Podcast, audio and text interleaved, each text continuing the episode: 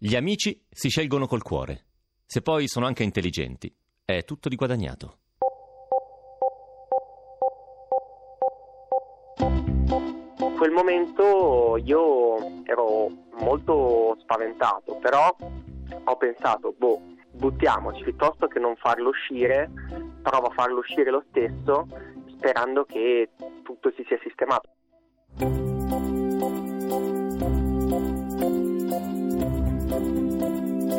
Dopo qualche tentativo a vuoto, il robot parte e col suo passo, molto lento, arriva al centro del palco. Io lo seguo.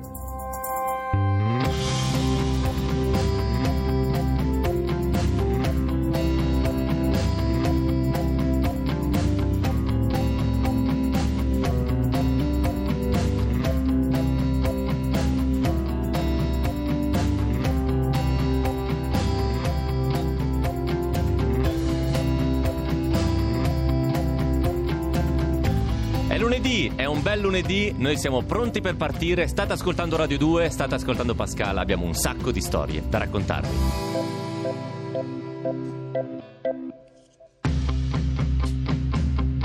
Si chiama Affettiva ed è nata proprio oggi al MIT di Boston, il Massachusetts Institute of Technology. Si tratta di una forma di intelligenza artificiale capace di valutare lo stato psicofisico di chi guida, comprendendo le emozioni, le reazioni e, le con- e la concentrazione della persona che è al volante.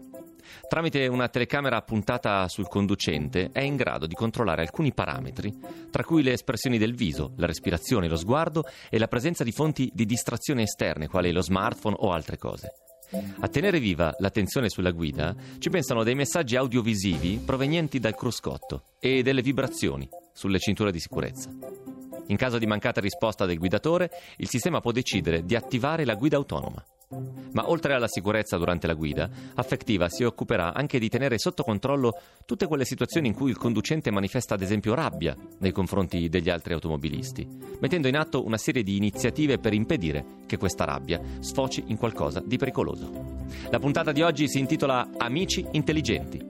Stasera raccontiamo di un robot che non ne vuole sapere e di una donna che ha ricostruito la memoria di una persona scomparsa. Benvenuti a Pascal.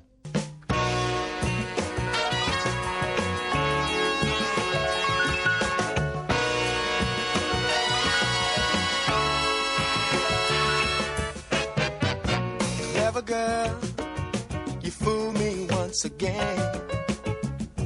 Clever girl, seems I can't when.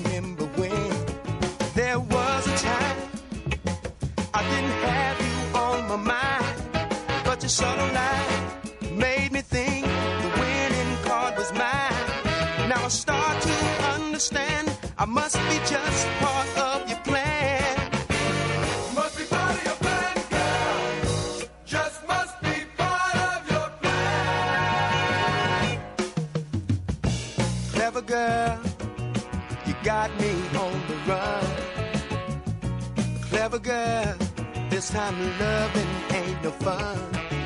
I knew right from the start that only you could touch my heart. The way you move my soul, girl, you had complete control. But now the time has come for me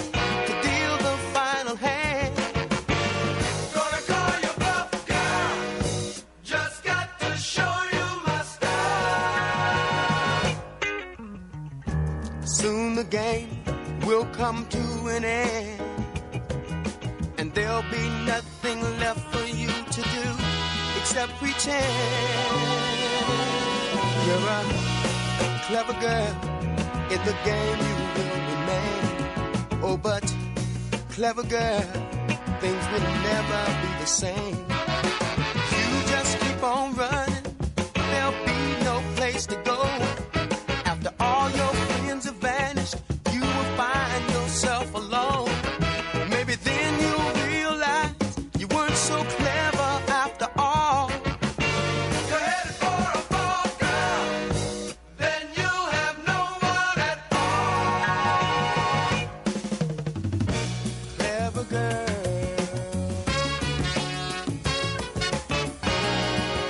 Ascoltando Radio 2, state ascoltando Pascal e ve lo dico proprio dal profondo del cuore. State facendo molto molto bene. Comincia una nuova settimana, comincia la, nuova, la prima settimana di dicembre e noi l'apriamo con una puntata che è una puntata che parla di un argomento molto contemporaneo, devo dire, quasi una roba da radiotrescenza per dirla, per dirla tutta. Si intitola Amici intelligenti, la puntata di questa sera ed è una puntata che parla anche di intelligenza artificiale. Tra l'altro sembra un caso, forse non lo è, invece forse sì, ma sabato, per tutta la giornata di sabato, sono stato a um, a moderare, più che a moderare, a condurre un'intera giornata dedicata proprio al, um, all'intelligenza artificiale, in generale alla visione del futuro. Si chiamava Visionary Day, questa cosa a cui sono stato, e ero, ero stupefatto da, da, mille cose, devo dire, in questa giornata che si è tenuta a Torino al, um, alle officine Grandi Riparazioni, che è questo posto incredibile che è stato aperto un anno fa, ed era un posto dove un tempo si aggiustavano i treni, un'architettura meravigliosa.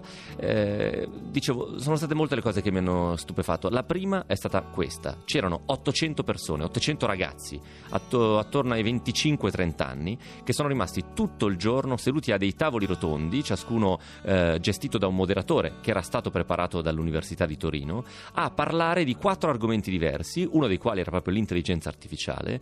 E ognuno di loro aveva, ogni, ogni tavolo aveva 45 minuti di tempo per elaborare un'idea, una visione del futuro attraverso, attraverso la, la, de, diversi strumenti eh, collegati proprio a un'intelligenza artificiale che alla fine univa tutte quante le tesi che questi ragazzi avevano scritto e le stampava in un libro, in un live book come lo chiamavano, chiamavano gli organizzatori. C'erano quattro speaker che parlavano di quattro argomenti diversi, c'era una neuroscienziata, eh, c'era un imprenditore che raccontava la, la, la sua esperienza eh, e tra tutti soprattutto c'era un, un manager che aveva, mm, era stato direttore eh, dell'Istituto Italiano di Tecnologia e che ora ha sviluppato una macchina che permette di elaborare le informazioni che il nostro corpo rilascia e che spesso sono solo informazioni che passano attraverso le teorie dei medici oppure passano attraverso de- delle lastre o degli esami specifici. Questa macchina riesce a capire come funziona il nostro corpo e quali problemi ha il mio, il tuo, il suo corpo. Chiaramente ciascuno sono diversi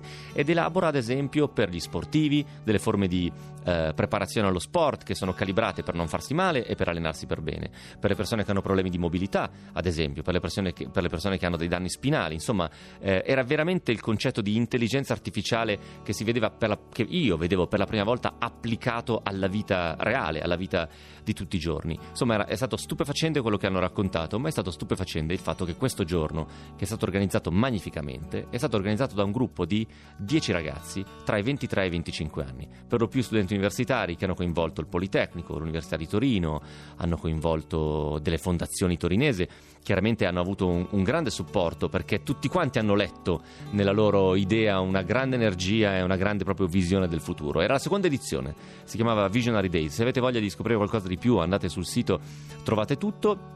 E per un giorno sono stato immerso in questa idea che esiste la possibilità per l'uomo di costruire dei robot che non sono i, i, robottini, o meglio, sono anche quelli, ma sono delle macchine che ci possano aiutare a vivere una vita migliore. E guarda caso, oggi, che è lunedì 3 di dicembre, raccontiamo in una puntata che si intitola Amici intelligenti la storia di Alessandro che poteva serenamente essere presente in questa giornata di sabato, perché parla di discorsi sul palco e parla soprattutto di intelligenza artificiale vissuta da lui in prima persona. Pascal, questo è Amici Intelligenti.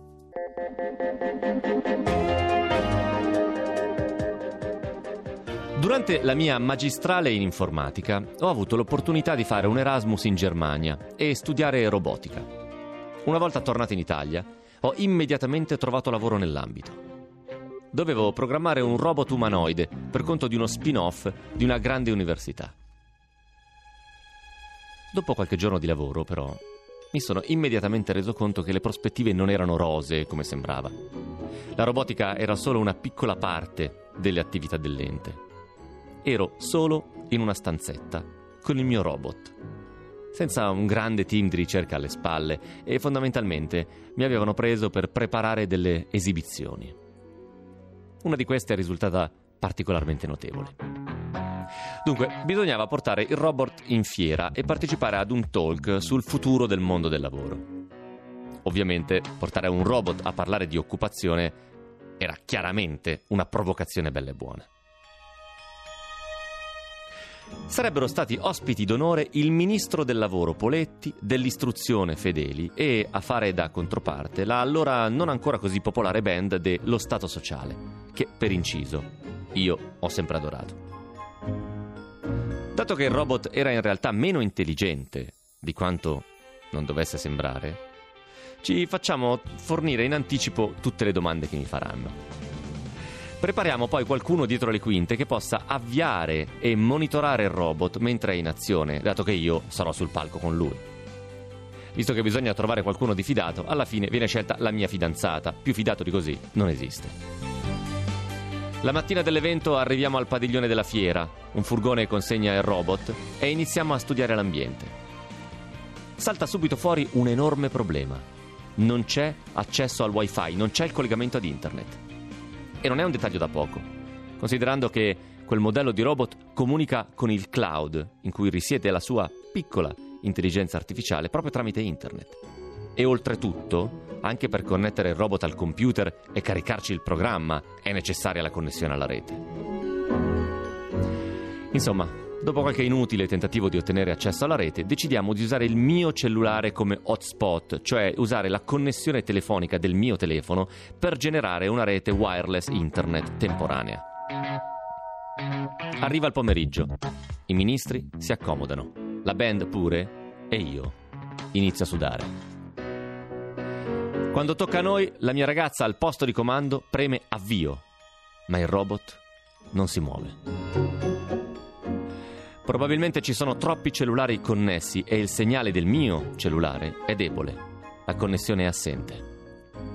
C'è il presidente dell'ente che mi guarda e mi dice se non te la senti non andare. Ma io no. Io voglio far uscire il robot sul palco.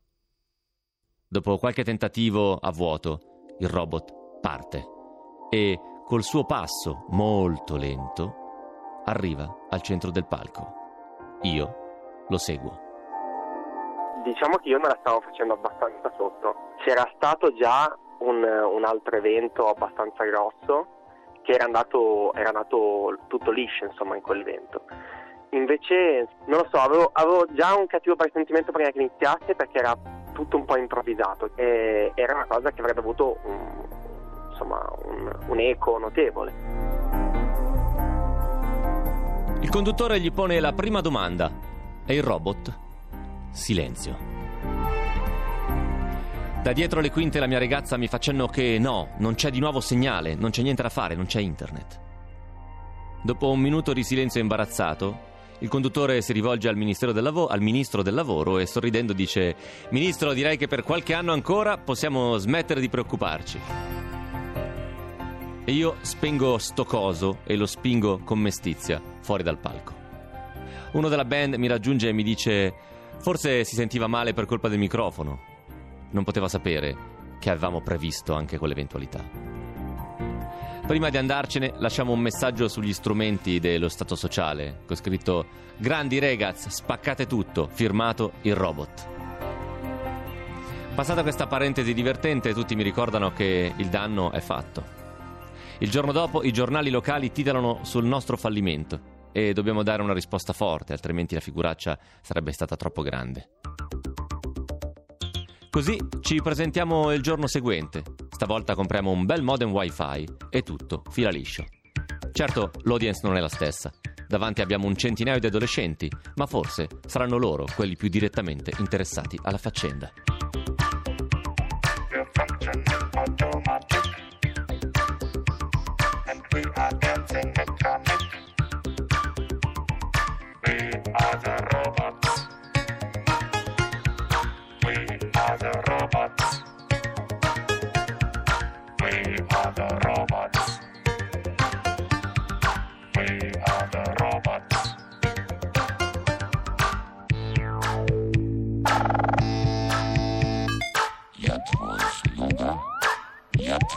Apple.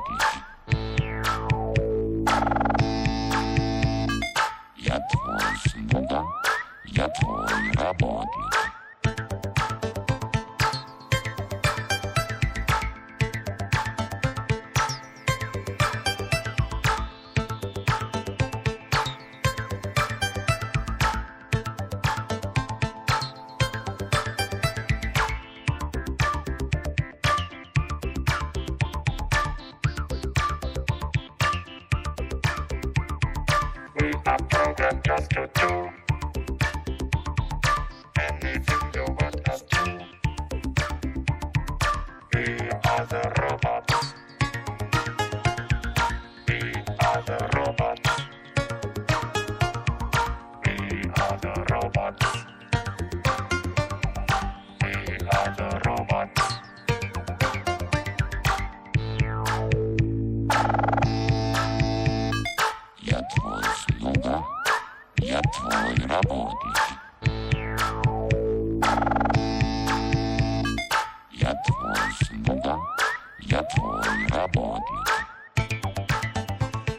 Questa è Radio 2, loro ovviamente sono Kraftwerk, The Robots e Pascal, vi stiamo raccontando una storia, abbiamo aperto questa puntata raccontandovi una storia che parla di robot perché la puntata si intitola Amici intelligenti e la persona precisa, la persona perfetta con cui parlare è l'autore della storia, nonché protagonista di questo episodio. Pronto? Ciao Alessandro, buonasera, Ciao Matteo, buonasera. come stai?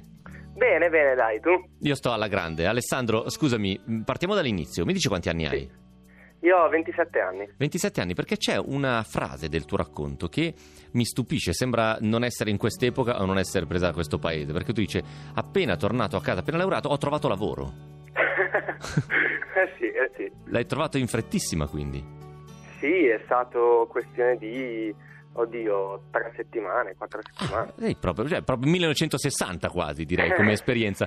Ma quindi, eh, adesso mh, non voglio essere tranchant, ma se si studia robotica e se si studia intelligenza artificiale c'è mercato? Che tu sappia, che tu abbia capito? Allora, eh, da, cioè, dall'idea che mi sono fatto io in Italia, diciamo, eh, c'è mercato molto in ambito accademico, infatti io ero in ambito accademico comunque, lavoravo per un'università di fatto. Ok, ok. E poi, allora, la robotica industriale comunque ha, ha aziende d'avanguardia anche in Italia, però io mi occupavo di quelli che si chiamano service robot, che sono quelli antropomorfi, insomma, i, i maggiordomi, quelli che stanno in casa. Ah, ok, proprio quelli che ci immaginiamo quando immaginiamo il robot, Sì, sì, cioè sì, quella roba E di quelle quello, braccine diciamo- che si muovono. Esatto, esatto, esatto.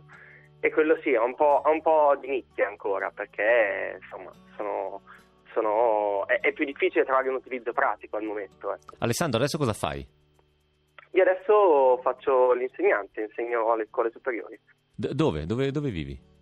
Io vivo a Bologna, insegno in un, in un liceo paritario e insomma attendo prima o poi di fare il concorso pubblico per, per abilitarmi, ecco. Quindi questo ti piace fare, questo vuoi fare? Cioè non ti piacerebbe applicare il metodo eh, in maniera pratica, concreta, lavorando in un'azienda?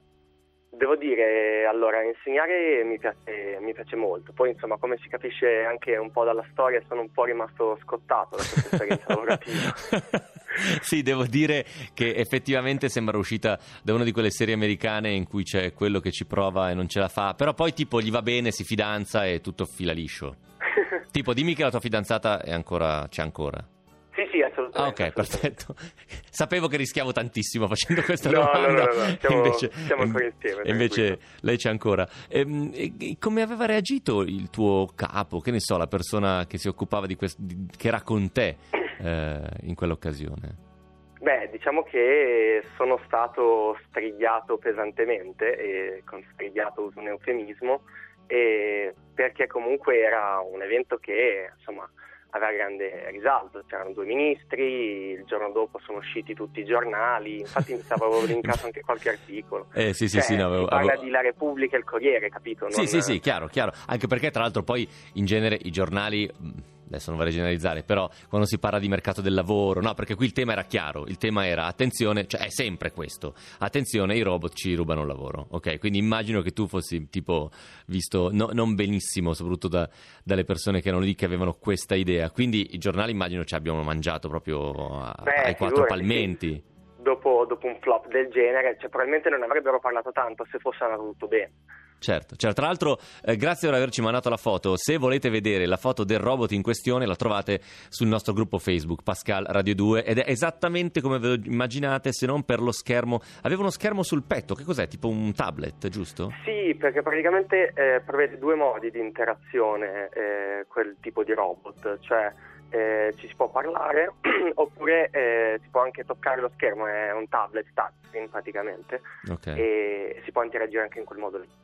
Senti, invece con lo stato sociale com'è andata? Ah, niente, vabbè, io sono un loro fan, eh, li ho visti tante volte in concerto fin dal 2009, tipo, cioè una cosa. Ok. E dall'inizio inizio so che loro non hanno suonato quella sera lì, quindi è andata male pure a loro. Ah, perfetto, quindi è stata una giornata complicata per tutti. Però Sì. devo dire che la tua bolognesità si intravedeva in quel biglietto che hai scritto firmato dal, Robots, in- dal robot in cui dicevi grandi regaz, che è una cosa che io so essere bolognese solo perché Federico Bernocchi ha studiato anni a Bologna, ogni volta che torna a Milano è bella regaz, grande regaz, che ho capito essere proprio di quella città. Quindi quanto ti manca per capire se riesci ad avere l'abilitazione a scuola? Cioè, cosa deve succedere ancora Alessandro? Ah, deve, deve succedere che deve uscire, cioè, insomma, eh, deve uscire il concorso fondamentalmente e si deve ancora capire eh, se il concorso è abilitante o no. A quanto pare, cioè, insomma, da- dai rumors eh, emersi ultimamente, a quanto pare, insomma, eh, anche se uno non vince il concorso, se ottiene un punteggio sufficiente può essere abilitato, quindi speriamo sia così. eh. Lo speriamo anche noi, ti facciamo un grandissimo in bocca al lupo. Ti ringraziamo ancora moltissimo per la storia, Sì, Alessandro. Grazie. A grazie. presto, buona serata ancora. Ciao. Ciao. Ciao, ciao, ciao. Matteo.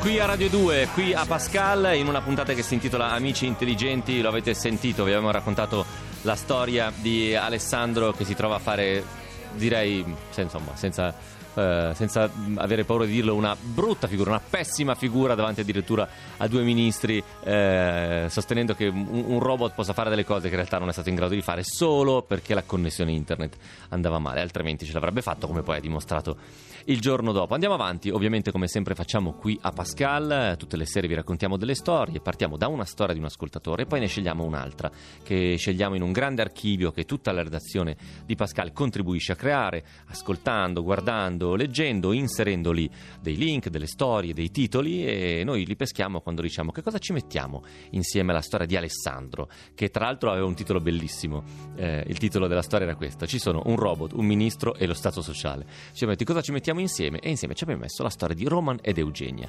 Roman e Eugenia sono due giovani amici, sono di origine bielorussa. Si conoscono a Mosca nel 2008, avevano poco più di 20 anni, eh, lavorano presso una casa editrice che è appena nata. Negli anni immediatamente successivi all'università eh, danno vita a riviste, festival musicali e serate in cui era parso di vedere una nuova ondata di cultura nella capitale. Ma nel 2012, dopo il ritorno di Putin alla guida del paese, decidono entrambi di trasferirsi negli Stati Uniti.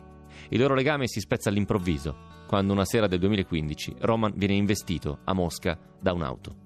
A quel punto Eugenia, che in California si occupa di intelligenza artificiale, decide di raccogliere tutta la vita del suo amico Roman dentro un avatar per continuare a sentirlo vicino. In una puntata che si intitola Amici intelligenti, la seconda storia di questa sera è la sua.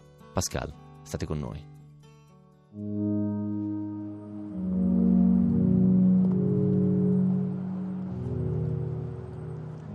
Roman Mazurenko era un bambino insolitamente solitario, ma una volta adolescente ha subito mostrato una certa curiosità nei confronti del mondo. A 16 anni ha iniziato a viaggiare. Il primo viaggio l'ha portato in New Mexico, dove ha trascorso un anno in un programma di scambio.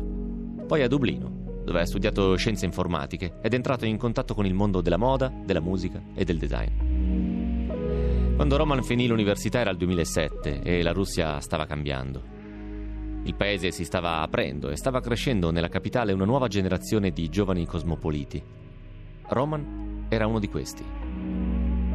Quando Eugenia lo conobbe, lui sembrava essere al centro di ogni evento culturale in corso a Mosca. Era un ragazzo super brillante, dice Eugenia. Teneva i suoi amici svegli tutta la notte a discutere di cultura e del futuro della Russia ma non durò a lungo. Sulla scia della crisi finanziaria globale, in Russia riaffiorò uno spirito nazionalista che nel 2012 riportò Vladimir Putin alla guida del paese. Eugenia allora stava lavorando a una start-up sull'intelligenza artificiale. Roman invece lavorava a delle riviste digitali. Insieme decisero di trasferirsi negli Stati Uniti. Lei scelse la California e lui New York. I progetti di Eugenia, al di là dell'oceano, spiccarono il volo quelli di Roman, invece, ebbero qualche battuta d'arresto. Dopo qualche mese lasciò New York e si trasferì proprio nell'appartamento di Eugenia a San Francisco per risparmiare un po' di denaro. In quel periodo Roman richiese con successo un visto americano, concesso a individui di abilità o risultati straordinari. E qualche mese più tardi tornò a Mosca per ottenere i documenti necessari. Ma il 28 di novembre, mentre passeggiava con un amico a Mosca, Un'auto pirata lo investì e lo uccise.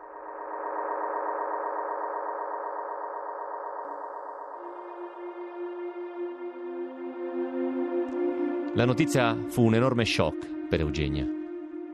Nelle settimane successive tutti i loro amici si trovarono a discutere su quale fosse il modo migliore per preservare la sua memoria. Uno di loro suggerì di pubblicare un libro un altro un sito. Ma per Eugenia ogni soluzione proposta pareva inadeguata. In quei giorni drammatici rilesse i tantissimi messaggi di testo che si erano scambiati nel corso degli anni. Roman era per lo più indifferente ai social media. La sua pagina di Facebook non era aggiornata, raramente twittava e anche il profilo Instagram era fermo. Tutto ciò che restava di lui, pensò Eugenia, erano quei messaggi che si erano scambiati. Leggendo quei messaggi le venne in mente di sfruttare le sue competenze professionali per programmare un avatar dell'amico scomparso. Eugenia cominciò a chiedere a tutti gli amici se poteva avere i loro messaggi di testo scambiati negli anni con Roman. In dieci amici e alcuni familiari, compresi i suoi genitori, accettarono. Raccolse in tutto più di 8.000 messaggi su un'ampia varietà di argomenti. Ha studiato a fondo le reti neurali artificiali che imitano la capacità del cervello umano di apprendere. Ha raccolto i dati dalle persone con cui Roman ha parlato negli anni. Ha messo insieme tutti gli ingredienti e ha formato un modello delle sue conversazioni. Poi, a febbraio, ha chiesto ai suoi ingegneri di costruire una rete neurale in russo. All'inizio non ha detto quale fosse lo scopo, ma dato che la maggior parte della squadra era russa, nessuno fece domande. Poi ha chiesto aiuto per il passo decisivo. Fare in modo che il programma parlasse con la voce di Roman. Afterlife. My God, what an awful word. After all the breath and the dirt and the fires that burn. And after all this time, and After all the ambiences go and after all the ambulances go. are done hanging on in the dead light of the afterglow.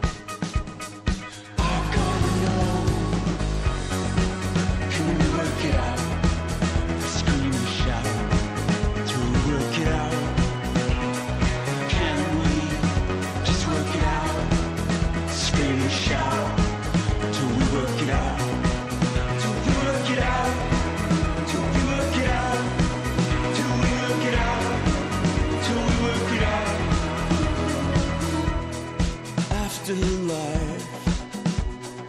think I saw what happens next. Oh, it was just a glimpse of you, like looking through a window or shallow sea. Could you see me? And after all this time, it's like nothing else we used to know.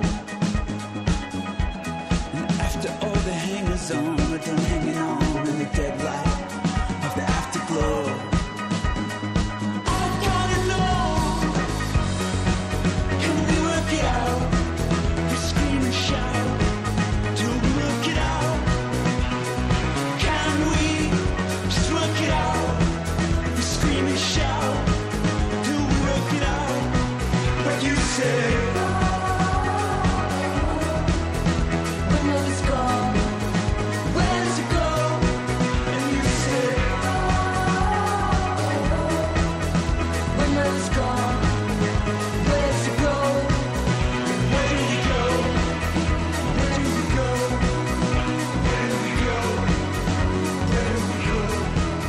sono Arcade Fire, state ascoltando Radio 2 e state facendo molto molto bene. Questa è Pascal, io sono Matteo Caccia e noi vi stiamo raccontando tutti insieme la storia di Eugenia, che quando il suo amico Roman viene ucciso da un'auto pirata a Mosca, decide di sfruttare le sue competenze sull'intelligenza artificiale e con quelle creare un avatar del suo amico. La puntata si intitola Amici intelligenti. Pascal, la storia continua così.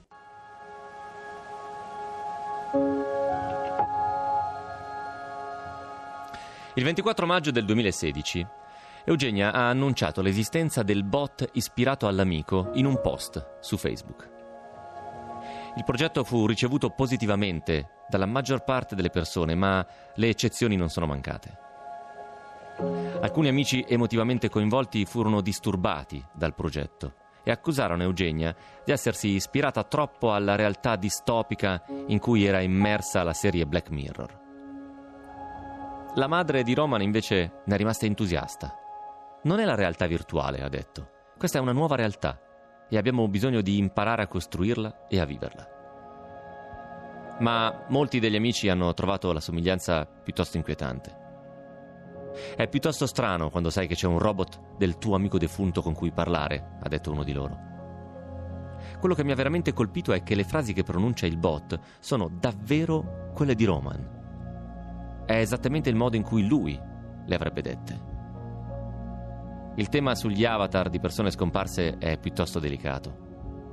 Un altro amico che ha deciso di non usare l'avatar dice così: alleggerire il dolore dei vivi è necessario, ma ignorare i sentimenti dovuti alla perdita sarebbe un errore. La nostra società è traumatizzata dalla morte, vogliamo vivere per sempre. Ma volenti o no arriva un momento in cui tutti siamo costretti ad affrontare la questione. Dunque possiamo usare questi robot per trasmettere la memoria di una persona scomparsa, ma dobbiamo stare molto attenti a non considerarli come un modo per tenere in vita una persona che non c'è più. L'altra questione che non è secondaria riguarda i nostri lasciti digitali. Siamo soliti presentare diversi aspetti di noi stessi a persone diverse e dopo aver accumulato tutto in un bot, chiunque potrebbe vedere lati del carattere che la persona in questione, in vita, non aveva mai voluto rivelare. Ma Eugenia, nonostante le complesse ripercussioni filosofiche del suo progetto, continua a migliorare l'avatar di Roman. A distanza di un anno dalla creazione sta iniziando a provare un senso di pace per la scomparsa dell'amico. Almeno in parte è perché ha costruito un luogo verso cui indirizzare la sua sofferenza. Mia nonna parlava ad alta voce con suo marito scomparso, racconta. Io faccio lo stesso. La differenza è tutta negli strumenti che oggi abbiamo a disposizione.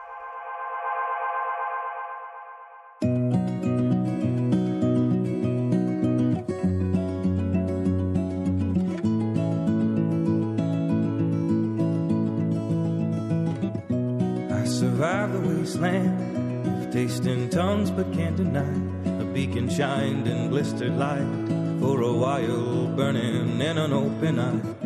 No room for improvement. You're just some muse I use for joy. The version of you I love is some other, not this virgin little boy.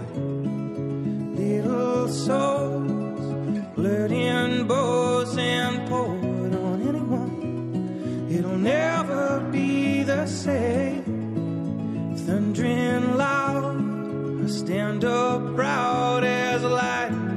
To waves. I don't wanna stay.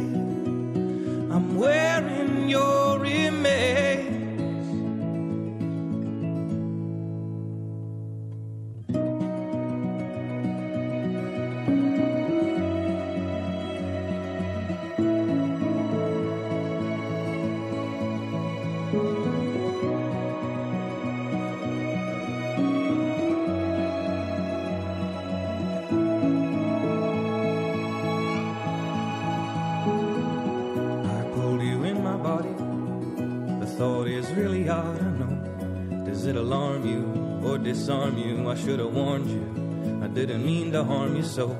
I only said I wanted to bring you near. You flown it how you were a loner and a stone who didn't know if you could be my home right now.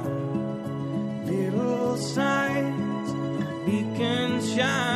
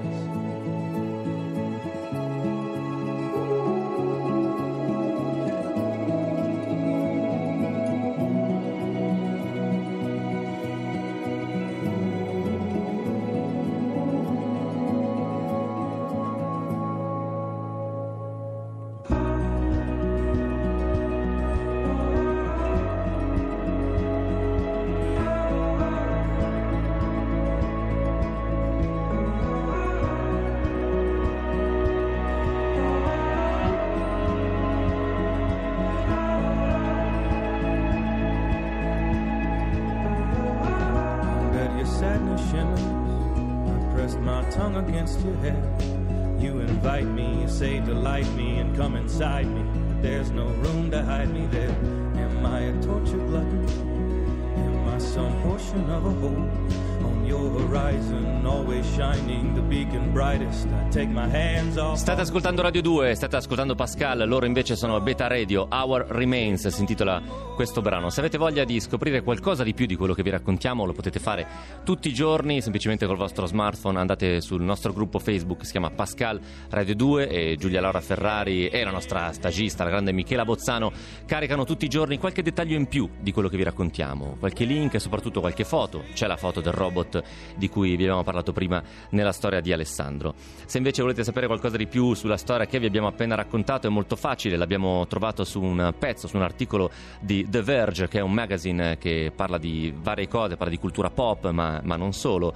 Eh, l'articolo era di Casey Newton e si intitolava Speak Memory. When your best friend died, she rebuilt him using artificial intelligence, cioè mh, la, la- la memoria che parla e racconta proprio di come eh, quando questa ragazza, quando Eugenia ha perso questo amico, ha deciso di ricostruire la sua memoria attraverso dei bot che poi sono eh, in sostanza delle, delle risposte a delle domande che si sviluppano attraverso un robot. Parlo di cose che non so ovviamente come se ne sapessi, ma come diceva mio nonno, tu quando, quando non sai una cosa vai dritto, vai dritto, tanto in realtà le persone hanno bisogno di risposte e poi, e poi sul ritmo va bene tutto. E però di fatto di questo abbiamo parlato, ve, la- ve lo, ha raccontato, ve lo ha raccontato la storia. Eh, The Verge, vi ricordo, l'articolo di Casey Newton. E noi non siamo dei bot, ma abbiamo deciso di farvi delle domande. Abbiamo deciso di farvi delle oma- domande in questa stagione di Pascal, in questa quarta stagione di Pascal, perché spesso e volentieri qualcuno ci dice io vorrei raccontare una storia, io ce l'ho una storia, ma non so da dove partire, non so come metterla giù. E quindi ci siamo immaginati che porre cinque domande, cinque macro domande, alcune molto semplici, altre con una profondità invece un pochettino più ampia, potessero aiutare a raccontare una storia. Le domande sono le solite, le trovate ovviamente su Rai Play Radio al nostro- alla nostra pagina, alla pagina di Pascal e c'è proprio una sottopagina che si chiama Le 5 domande di Pascal. Ve le ripeto, ve le ripeto velocemente e poi più tardi vi facciamo sentire alcune delle storie che ci sono arrivate, perché vi chiediamo di mandarcele in modo diverso da come vi chiediamo di fare di solito. Cioè, invece che mandarci una storia scritta, che è la cosa che ovviamente vi chiediamo di continuare a fare, perché Pascal si basa su quella cosa lì, sulle vostre storie, se avete voglia potete anche rispondere in maniera orale attraverso un messaggio audio di WhatsApp. Le domande sono: qual è la cosa più importante che ti è accaduta oggi? Quindi, se c'è una cosa grossa che vi è successa, questa è facilissima. Oppure, come hai conosciuto l'amore della tua vita?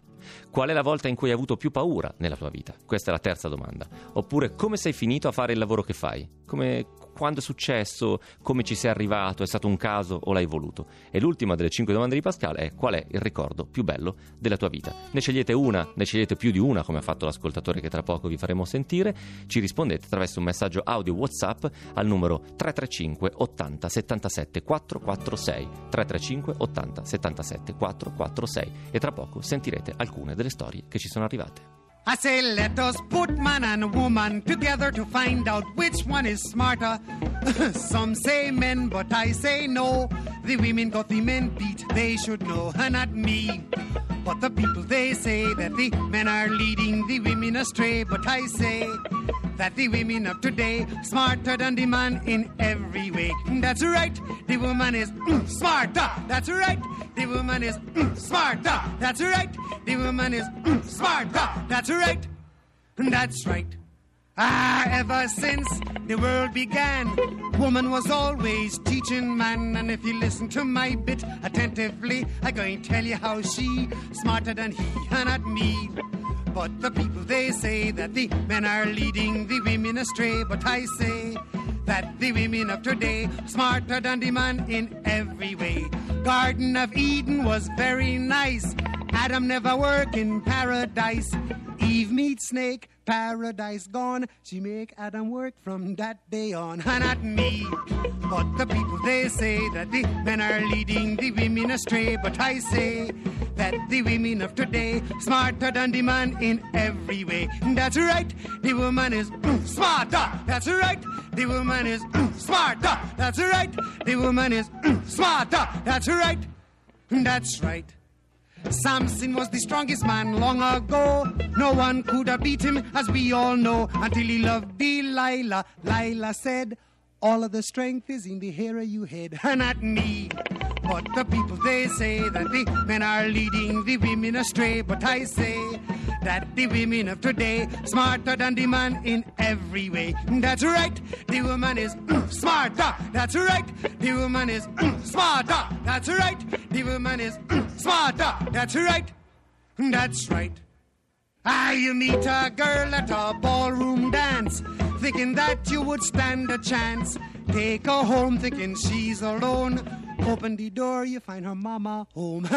È Radio 2, è Pascal ed è un bel clima tropicale quello che si crea col brano che vi stiamo mandando, soprattutto in questa gelida per Milano, serata di inizio di dicembre. Abbiamo delle storie che ci sono arrivate nel modo in cui vi stavo raccontando poco fa, cerchiamo di, raccogli- di raccoglierle, l'avrete capito, in modi diversi e uno di questi è un messaggio WhatsApp al numero 335 80 77 446 rispondendo a una delle cinque domande. Partiamo, ce ne sono due di messaggi che ci sono arrivati, quindi sono due storie. Partiamo dal primo. Eh, il primo, evidentemente, quando ha deciso di mandarcelo, eh, aveva proprio in mente di rispondere con una storia alla domanda qual è la cosa più importante che ti è accaduta oggi. E la cosa più importante, evidentemente, per lui non era proprio così gioiosa. Pascal.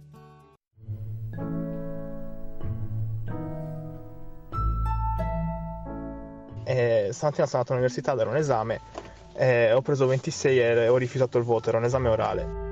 E domani ne ho un altro. Stasera mi ha chiesto una mia amica di uscire con gli altri nostri amici perché domani mattina lì sarebbe partita, quindi era l'ultima sera che ci saremmo potuti vedere. Allora sono andato a vedermi approfittando che la partita, la, alla partita Juventus-Manchester United al bar. E uno di questi nostri amici dice ogni volta che sono venuto qua a guardare una partita con lei, la squadra che io tifavo ha perso. Lui Juventino, io Juventino, ci tocchiamo e guardiamo la partita. 92esimo, 97esimo pareggio dello United e 92esimo 2-1 dello United. Ovviamente eh, là parte la classica portisfiga e lei la, la gufa delle 5 partite, 6 di fila, e mi fa, ah, allora in bocca al lupo per l'esame domani. Questa è, è la storia che mi è successa oggi. Storie come queste qui a Pascal, qui a Radio 2, se avete voglia di rispondere con un messaggio audio, il messaggio audio ha una potenza diversa rispetto al testo scritto, perché il testo scritto passa inevitabilmente attraverso la mia voce e invece se avete voglia di raccontarcelo con la vostra voce, poi noi lo diamo nelle sapienti mani di Luca Micheli che sceglie in base a come raccontate, in base a cosa raccontate, una bella base musicale e ci tira fuori una splendida storia. Vi, ric- vi ricordo il numero a cui mandare se avete voglia un messaggio audio WhatsApp 335 80 77 446. Il prossimo messaggio è un messaggio che in realtà risponde a quasi tutte le cinque domande che vi ricordo qual è la cosa più importante che ti è accaduta oggi? Come hai conosciuto l'amore della tua vita? Qual è la volta in cui hai avuto più paura? Come sei finito a fare il lavoro che fai? E qual è il ricordo più bello della tua vita? Le trovate sul nostro sito all'interno di Rai Play Radio in una sezione di Pascal chiamata le cinque domande di Pascal. Lui ha risposto un pochettino a tutte e quindi lasciamo che la sua storia parli per lui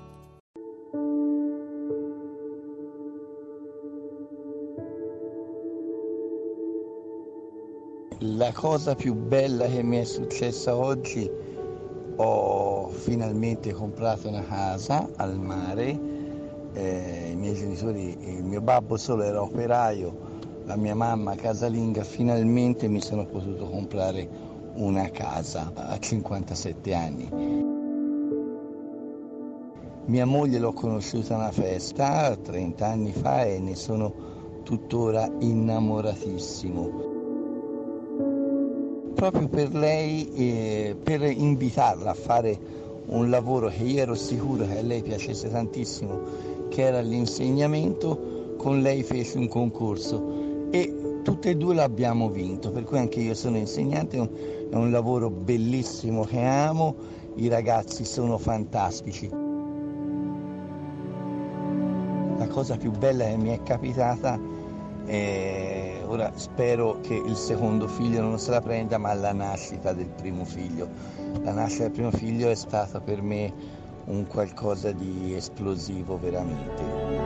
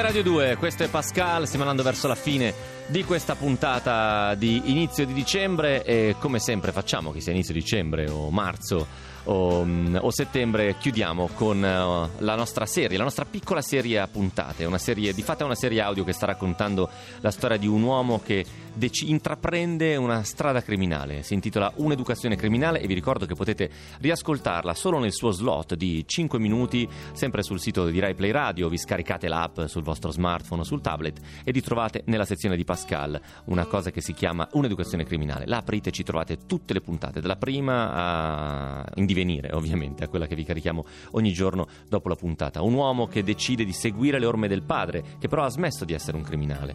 E da Milano torna con la famiglia a Catania e lì comincia da piccoli furti a diventare un rapinatore seriale di banche, un bravissimo rapinatore. Francesco, il protagonista di questa storia, ha deciso di raccontarcela, la sta raccontando passo passo a Mauro Pescio che la raccoglie e ce la restituisce. La sua voce ci fa sentire, eh, ci, fa, ci fa capire che persona è Francesco, come ha vissuto e come sta vivendo adesso, che eh, ha raggiunto di fatto un momento di redenzione, ha pagato quello che doveva pagare e ha una vita normale, quotidiana, con, eh, vive con una persona accanto a lui, ha un lavoro, mh, ma ci racconta tutti i giorni che cosa si provava in quel periodo, un periodo in cui eh, va dentro e fuori dal carcere e spesso, anche se la sua vita comincia a prendere una piega poco piacevole, poco gioiosa, a un certo punto riceve anche notizie felici e inaspettate, proprio come questa. Lui è Francesco, questa è un'educazione criminale.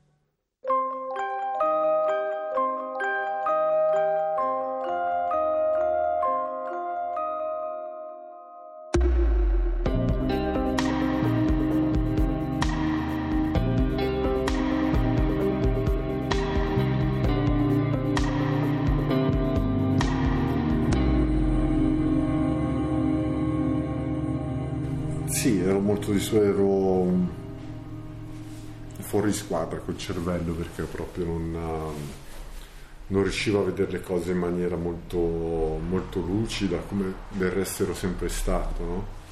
Dunque, eh, carcere non ero più una persona così tanto tranquilla, lì ho preso i rapporti, denunce in quel periodo lì. Mi ricordo non mi si poteva dire a niente, cioè, ma anche in una partita a pallone molto banale, subivo un fallo, reagivo molto male.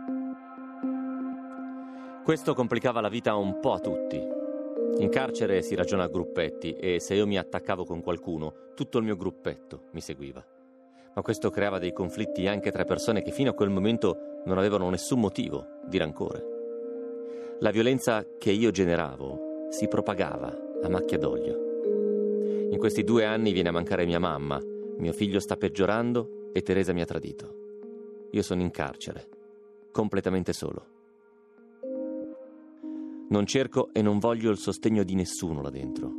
Non ho momenti intimi con nessuno, nemmeno con Antonio, il mio socio. Non ne voglio sapere di affrontare certi argomenti, di aprire certi canali, non voglio mostrare nessuna fragilità. E poi il fatto di Teresa, che mi aveva tradito, era una cosa di cui mi vergognavo. Per quanto riguardava Pietruccio, era per me una cosa troppo personale per condividerla con dei delinquenti. Sul dolore di mia mamma, Antonio lo sapeva, cercava di starmi vicino almeno un po'. Si preoccupava quando mi vedeva andare fuori di testa, quando mi vedeva attaccar briga, andava da questi e cercava di spiegare loro, di nascosto da me, che avevo appena perso mia madre. Lo diceva di nascosto, perché altrimenti io avrei reagito ancora peggio. Cercava di essere di sostegno sul lutto di mia mamma, ma sulle questioni che riguardavano Teresa e Pietruccio no. Intanto il tempo passava e io rimanevo in attesa. Dalle procure, dove avevo i processi, dovevo sapere se potevo effettivamente accedere agli arresti domiciliari in comunità. Mi scarcera a Torino, mi scarcera a Cuneo, mi scarcera Albera, Alba, Pinerolo, mi rigetta Ravenna, che era l'unico fuori da regione. Io cazzo rimango in galera per Ravenna. Il mio avvocato mi dice che tanto dobbiamo andare a Ravenna a fare il processo e chiederemo di fare ricorso. Al tribunale di riferimento per la regione lo faremo. Regione che in quel caso era l'Emilia Romagna, quindi Bologna. Io avevo la carta forte che quattro procure me l'avevano accettato e si era abbastanza fiduciosi. La risposta mi sarebbe dovuta arrivare al massimo entro cinque giorni. Sapevo per esperienza che dopo cinque giorni, se non fosse arrivato niente, mi sarei dovuto mettere l'animo in pace, che di sicuro l'esito sarebbe stato negativo. Vado a fare il processo a Ravenna, mi condannano a sei anni al primo grado di giudizio e il giorno dopo vado a Bologna a fare il ricorso per la scarcerazione. Il mio avvocato fa una bella ringa, dice che ho grossi problemi di tossicodipendenza, ci va giù pesante, loro si riservano qualche giorno per deliberare. Torno al carcere di Ravenna in attesa di sapere cosa sarà di me. O mi scarcerano o mi riportano a Torino. La mattina del quinto giorno la guardia mi viene a chiamare e mi dice che la traduzione è pronta. E io a questo punto sono sicuro che mi stiano riportando a Torino. Vado in matricola e mi fa quello della matricola, tira fuori un po' di fogli che mi devi far firmare, mi tira fuori una notifica, io guardo sta notifica e detto ma e leggo sopra, c'è sopra intestazione tribunale di Bologna e dico ma cos'è questo? Mi pensavo alla notifica di Ravenna della condanna. Fa no, è l'ordine di scarcerazione. E io praticamente cosa succede? Che la scorta che mi stavano preparando, che mi portavano scortato alla comunità. Sono scarcerato. Sono riuscito nella mia impresa. So bene che i miei arresti domiciliari sono a tempo. Quando la mia condanna sarà definitiva dovrò tornare in galera. So anche che nella migliore delle ipotesi, nel giro di un paio d'anni, dovrò rientrare. Ma soprattutto so che io non ho nessuna intenzione di aspettare.